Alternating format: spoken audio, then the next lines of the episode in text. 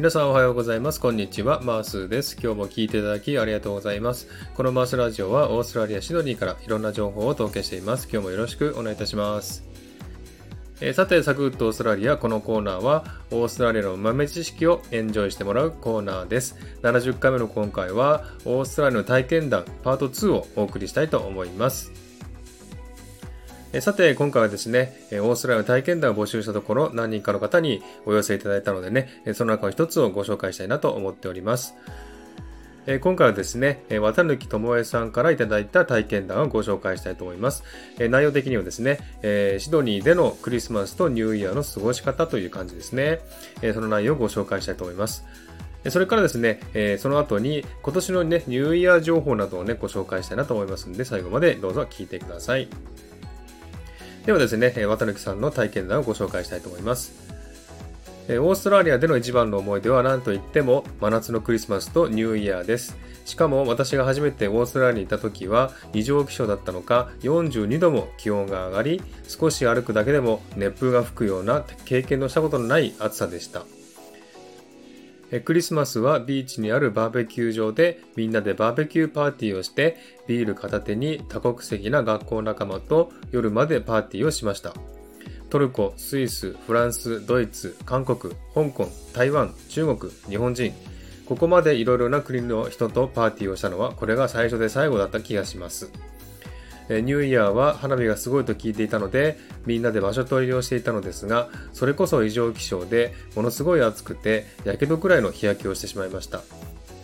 でも、年越しの花火は日本にも匹敵するぐらい素晴らしくて、その日はオールをして明け方に帰宅。どちらもものすごい楽しい思い出たちです。えという感じでね、シドニーでの体験談をお寄せいただきました。ありがとうございました。えそうですね。オーストラリアらしいクリスマスの新年ですね。え先日こちらでご紹介したオーストラリアのクリスマスの過ごし方、そのままですね。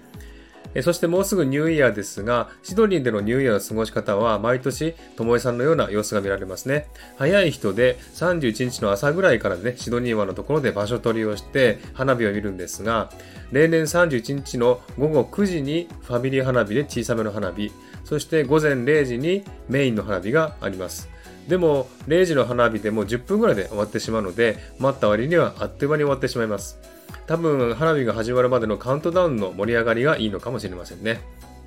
えそして終わったら終わったでね、えすごい人がね、帰りますので、えその中をね、歩いて帰るんですが、え電車の駅まで行くんですけどもね、えシティの駅は全部閉鎖されてますので、え電車乗れません。ですので歩いてね、シティを出て、郊外の駅まで行って、電車に乗るっていう形になるんですけども、やはりね、人が多くてですね、時間がかかって、え普通に帰れば30分くらいで帰れるのに、2時間ぐらいかかるんですね。そして家に着くとぐったりしてしまいますね。自分はですね、花火を見た後、そのままですね、え寝ずにですね、初日の出を見に行ったことがあります。新年のイベントはね、ないので、こんな感じで新年を過ごしたら、あとはですね、もう夏休みのような感じで、暑くて街が静かという感じですね。えそして今年の新年の状況なんですけれども、えやっぱりコロナの影響がありましてですね、えいつもの年と違うイベントになりそうですね。ニューサウスウェールズ州政府によりますと、シドニー湾のね、周りのところにグリーンゾーンっていうものを作ってですね、そこに31日の17時以降に入る人はすべて州政府に申請してニューイヤーパスというものを取らないといけないということだそうですね。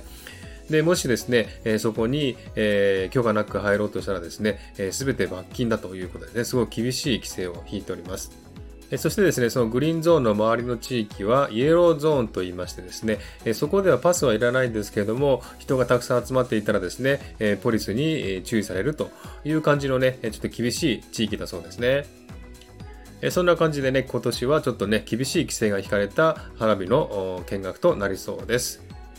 そしてこのチャンネルではですね、日本よりも2時間早く迎える新年をライブ中継しようと思っております。ですが今年はね、こんな感じで規制が引かれてますんでね、えー、花火は見に行けないと思いますし、天気もね、えー、良くない予報なんです。多分雨が降ると思うんですね。ですので、えー、よくわかりませんので、え多分テレビ中継されますんでね、えそのテレビ中継を見ながら、えここのね、チャンネルでライブ中継をしたいなと思っております。とりあえずね、新年のカウントダウンはライブしようと思ってますんでね、えよろしかったら皆さん遊びに来てくださいね。はい、そんな感じで今日はこの辺で終わりにしたいと思います。今日も聴いていただきありがとうございます。ハートボタンポチッと押してもらえたら嬉しいです。ではまた次回お会いしましょう。チェアス